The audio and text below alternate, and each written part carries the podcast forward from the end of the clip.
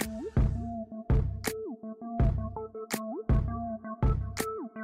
到房仲小五的频道，大家好，我是小曼。大家好，我是泡明。这几天啊，看到那个日本新闻，嗯，日本最近很常出车祸呢，是不是有一点流年不利啊？对，就是过年那前后，不是撞击的事情嘛，又大地震。再来的话呢，昨天还前天的新闻，嗯、台湾人去旅游就是被撞。原本日本不是我们大家觉得就是经济强国，跟美国几乎是差不多等级。毕竟我们用的很多东西啊，都是向往日本。结果啊，这一次。是全世界的国家排名，它已经落后德国了，还是有第四名啊。但是你会发现，它已经不是在我们所谓的三强内了。可是我觉得日本做事情非常的一板一眼，很严谨，就是追求完美的那一类型，做东西很精致。对，所以他们不是就常在说匠人精神？你知道吗？有一句话就是说，如果你今天要赚日本人的钱，那他会非常的要求。我之所以印象很深，是因为前阵子刚好新闻在报台积电要去日本设厂，怎么？感觉台积电这个话题啊，一直在我们的生活挥之不去啊。因为熊本那个地方是属于日本比较偏乡的位置，然后台积电要过去设厂之后，他们就在附近啊开始设那个工业区，就是为了形成一区的发展，像是台积电村的概念嘛。那我想要问一下哦，台积电过去之后，它的那个房地产有引起效应吗？就是跟我们高雄人武跟楠梓一样，就是开始发展，开始盖房子。哦，所以其实这一个蝴蝶效应，不管哪一个国。家对。都一样会发生的嘛？之前就一直在跟阿伟有聊嘛，就是现在比较科技化的 AI 呀、啊，甚至之前元宇宙，所以你就会想说，哦，这些会需要到这个东西，因为就是晶片，嗯、它之所以可以创造这个奇迹，就是因为呢，人家有下订单，嗯、那他公司有赚钱，嗯、而且自从他去日本设厂之后，就是看新闻说，哎、欸，其实还有其他的国家也希望台积电去那边设厂。是哈，可能会想说带动一些人口，因为我跟你讲，嗯、日本它就是老化的很严重，可能是因为药效真的是太厉害了，嗯、所以呢，老人啊活得比较长久，变成是说他的高龄社会比例太高了。毕竟老人家还很健康，只是说他该丧失的人力都已经丧失了，没有办法工作，然后可能生的又少啊。其实应该是说在各地啦，现在的生育率应该都没有那么高了，比较高一点可能就是类似中国或者是印度，哦、中国可能。吃饱没事都在造小孩吧？有可能是因为经济还没有到完全开发，因为你知道完全开发之后的国家好像生育率都会比较低，这个是有原理的啦。嗯、譬如说已经完全开发的国家，人的习惯都会不太一样，还有生活的品质，嗯、所以大家就是越活越精致化。再来的话呢，啊、物价通膨会很严重，像我们台湾可能正面临这样子的问题，嗯、所以呢生育率越来越低了。可是大陆呢，啊、北京、上海、香港打拼的年轻人啊。说真的，为了要工作，竞争力又大，其实很少人敢结婚生小孩。那比如说，可能第三线、第四线的城市就是比较没落的，那边的通膨就非常的低。你在那边的钱少少的，你就可以养活一家人。你可能没有办法去买到什么电视啊、手机啊、平板啊，像是我们早期台湾正在开发的那个时期，农村生鸡体就起来耕田，然后呢晚上没事就早早就睡觉了，没有什么其他的休闲娱乐，所以生育。率都很高，这跟我们的那个生活习惯是相关的。再加上他们人口就真的很多啊，有的还是没报户口的呢。现在就是因为生太多了啊，所以还有现在一户只能生几个小孩。以前观念可能是说男生就是要养家活口啊，让太太可以安心的在家当家庭主妇带小孩。现在不是哦，现在是大家都出去工作，甚至有些男生他就会是想说，不然我就不要结婚生小孩，毕竟我的薪水只够我一个人养活。说到这个养活这件事情啊，有时候你可能会想说，为什么现在大家要往科技业走？就是因为他公司的福利好，他有办法给他比较高的薪水。嗯、其实工程师，嗯、就比如说我们听到的台积电或者是日月光嘛，在很高层的啊，那个是二十四小时待命的，跟那个 PT part time 的是不太一样的。啊、所以工作的报酬一定是完全不一样。可能年终的部分不一定会给现金而已，还有一些股票的鼓励啊。而且啊，你说去国外设厂，人家真的是惜家带眷，直接过去那里。还在附近盖学校啊，全家人的生活就可以在那一边。比如说国外好了，在国内也会。前几年台积电不是又炒了一次的热波吗？嗯、可是因为他那个时候都还没有设厂，原本说要在哪里用，然后又没有了嘛。所以你知道吗？跟风的那一波人会被这件事情搞得七上八下。因为呢，就听到台积电要来了，他赶快去买。结果呢，台积电又没有来了，他又赶快卖掉。最后呢，台积电真的要来了，他那个钱搞不好在这一波已经被洗掉了，你知道吗？哦、可是我有发现哦，这个事情就是确定是真的嘛，因为它就是要盖在那一个炼油厂。然后呢，我就发现哦，这一个月哦，就是有几组客户啊，小孩啊，也是要调回来高雄，所以开始在找房子购买。人家不是跟风台积电买，啊、真的是工作要从台南调回来高雄，他们必须要换一间比较大间的房子。所以其实，在买的这个过程，通常啊，都是因为工作关系或者生活关系，对，去选择你要买哪，不要因为谁而去买。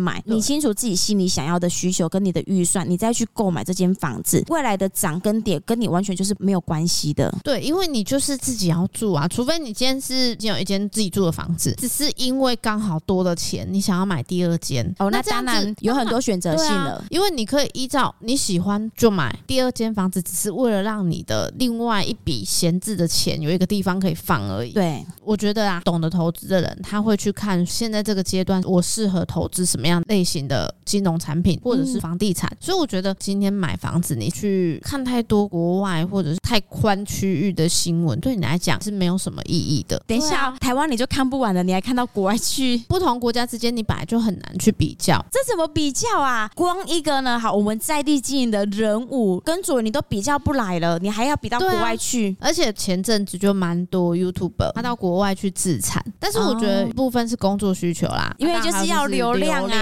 就是要有一个热度话题。至少你从这些 YouTuber 到日本或者是到那个泰国那边去买房子，你可以发现啊，嗯、都是有原因的。第一个是投资，像 Joeman 到日本买房子，他是做民宿，嗯、因为他很吸引人的标题就是说到日本买房子才一千五百万，然后那时候心想，一千五百万在我们人武也只能买一个地点好一点的屋龄，大概也要二十年的透天。嗯、可是他买的那一间啊，好像是全新的哦。然后我看完这个影片啊，我心里就是想说，真的是呢，国外的月亮比较圆，就是你怎么看都觉得呢很满意，然后一直很向往。比如说他的房子拿到我们台湾来，在我们台湾人的风水习俗，就是第一波不会行，冰熊 A 停车个不好停。因为我刚开始想说他地坪还蛮大的，然后就我发现、嗯、哦，原来他前面那一块地没办法利用，就觉得说浪费了一个土地在那里。所以你看哦，他买那一个房子啊，我真的觉得，要不是因为他有一个需求，就是呢，他常常去日本拍片，然后想要去那边工作，然后没有在那里的时候，他还可以做民宿。要不然，其实他真的完全不需要去那边买房子。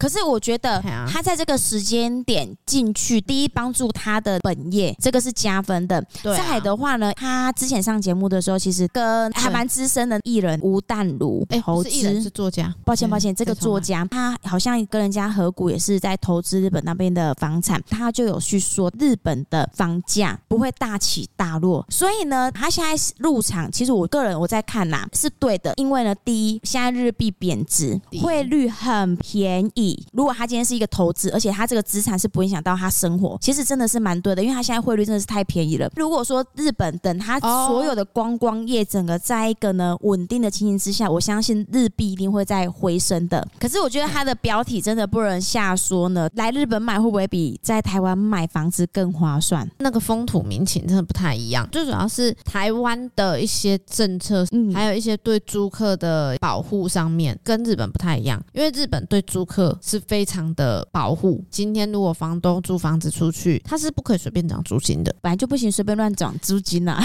但是他是非常严格的去要求这件事情。假设这个合约到我要上去续约，他是不能再涨的，不能涨。对，他是不能够，比如说税金比较多了，还是什么原因之类的去涨人家的租金是不行的。再来就是，除非今天租客跟你讲说我不租，要不然你也不能够随便的去中断这个租约，必须要一直续下去。哎，这样子好像显得我们台湾人不讲武德，就是他对于租客的保护是非常好的。所以为什么日本他不喜欢买房子？对他来讲，租房子很安全、很安心呐、啊。再来，就日本有历经泡沫化事件，所以他觉得房子不是一个可以增值或者是保护资产的东西。他们觉得说，哎，我买下去我就是一个负债。我觉得那是因为他们的风土民情的问题。难怪刚刚说的，他那边的房价一直都是在持平状态的，因为他们需求不够多。如果你今天想说呢，台湾的房价起伏跟日本房价起伏来做比较，我觉得他可能没有办法去比较，是因为这个原因。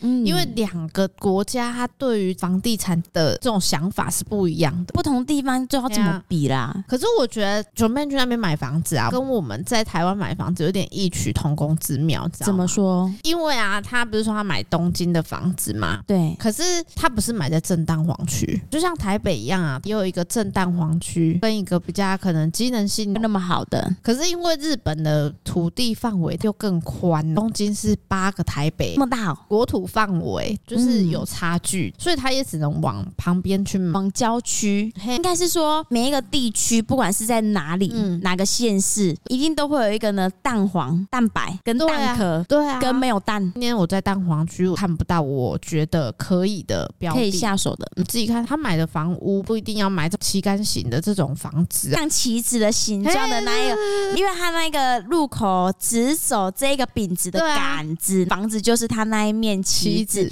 而且你知道吗？它的门面真的很小，等于是两个房子中间一个防火巷的概念，就是一个车子可以通过的地方。你在国外这样子的房子，你会觉得说这是一种非常有氛围的秘境小道。但是呢，如果你这是在台湾，通常啊，客户只要带到家门口，第一个先跟你打枪了。所以我就想说，他买这样子的一个物件，跟它的价位也有差啊，可能今天在路边总价会比较高一点。这他可能是因为这样子的一个房型呢，才能够买到一千五百万。正前方那两栋独栋的啊，可能要两千多万，说不定啊。那其实我们买房子也是这样子的概念啊，没有什么不同，只是说他今天是投资的角度，他去那边买而已。他觉得这个物件的价值性有没有到我想要的，或者是值得这个价格？如果觉得值得，他可能就出手了。觉得啦，是可能每个人对于买房子这件事情，可以换个角度跟思维。我今天的宗旨就是，我想要在这个地方有一间房子，刚好又符合我的预算，当然不能太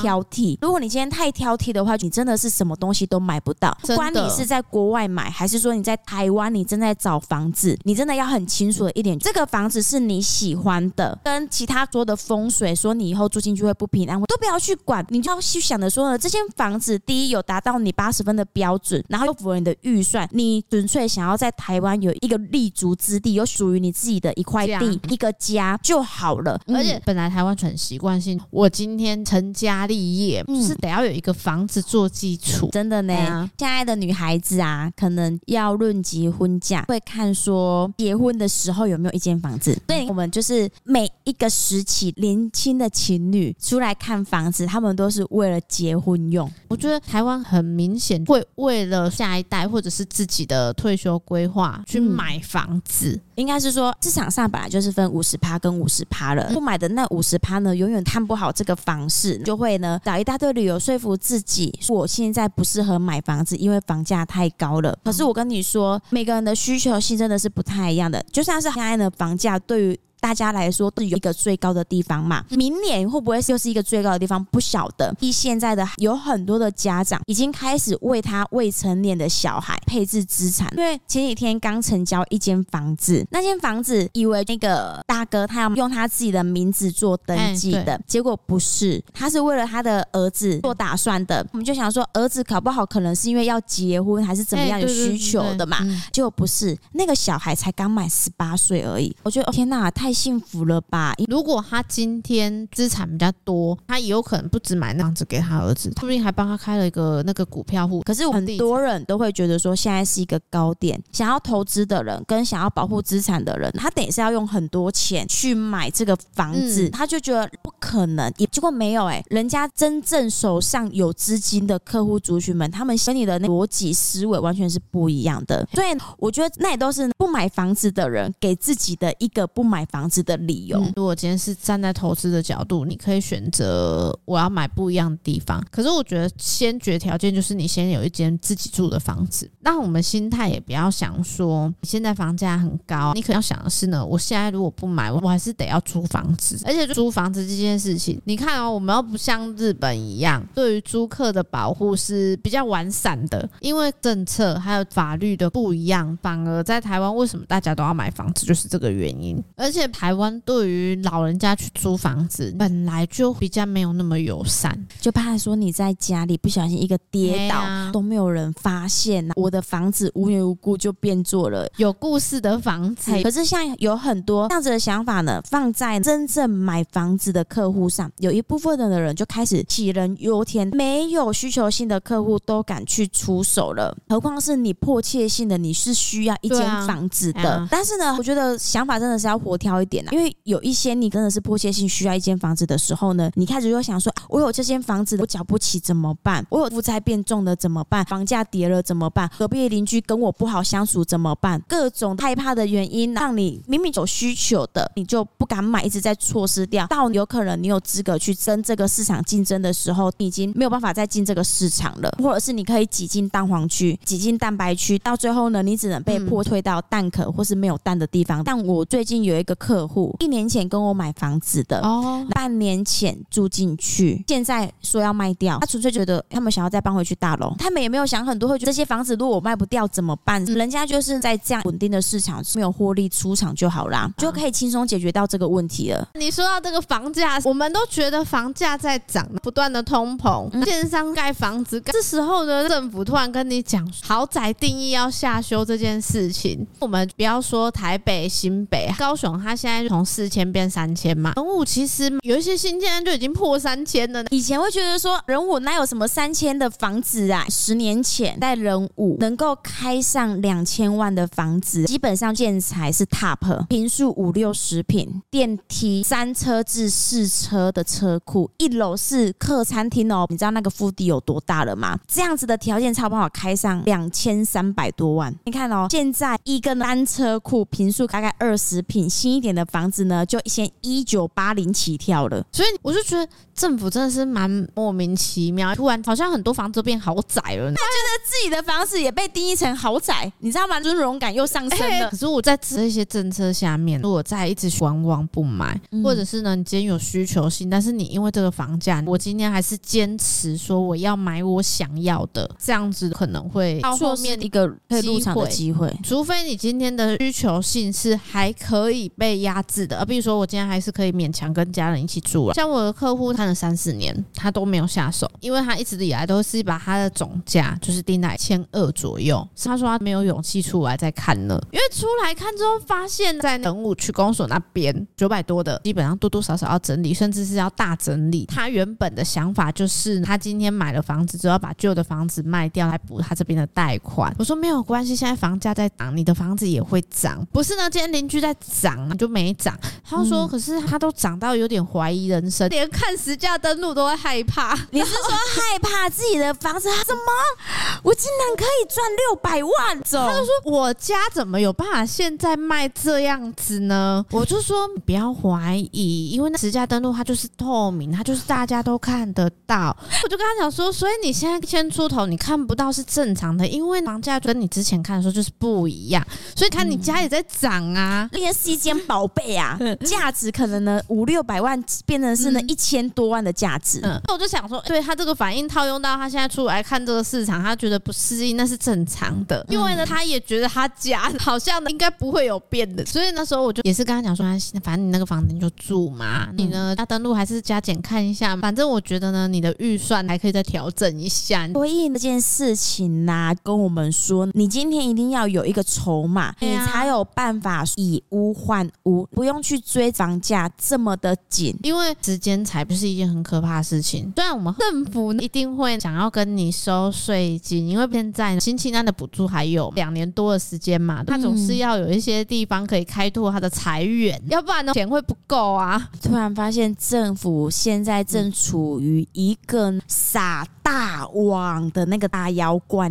因为啊，他前面先来一个租屋补助，啊藏在房地产的隐藏者，整个说把它找出来，你躲不掉的钱呢，我要通通给你收回来。那一些缴不到房地合一税的老朋友们、老邻居们，我就用另外一个方向把你的钱捞回来。但是呢，收了那么多税金，我真的很希望他可以好好的去救一下我们的劳保，救一下我们的健保，不要又像上次一样发了六千块给大家，把钱花在重点上好吗？所以你看这些政策不断的在想说要收税金的状态之下，我觉得如果你今天真的有需求，你真的不要再等，也不要说要一次到位。我觉得先求有再求好，这件事情不是在说风凉话，是真的。有自住之后再买第二间，其实就没什么差别啊，开心就好了。嗯、那我们今天的分享呢，就到这边喽。如果呢，现在高雄有任何的不动产或者是房地产要托租托售的，尤其是呢小团队在地经营的人物，一定要拨打零七三七三五五五进来哦。喜欢影音版的朋友呢，欢迎上 YouTube 搜寻小五线上赏屋，记得帮我们按赞、分享、加订阅，并开启小铃铛，你才能够收到第一手的唱片通知哦。我是小五团队的小曼，我是泡明，我们下次见喽，拜拜。拜拜。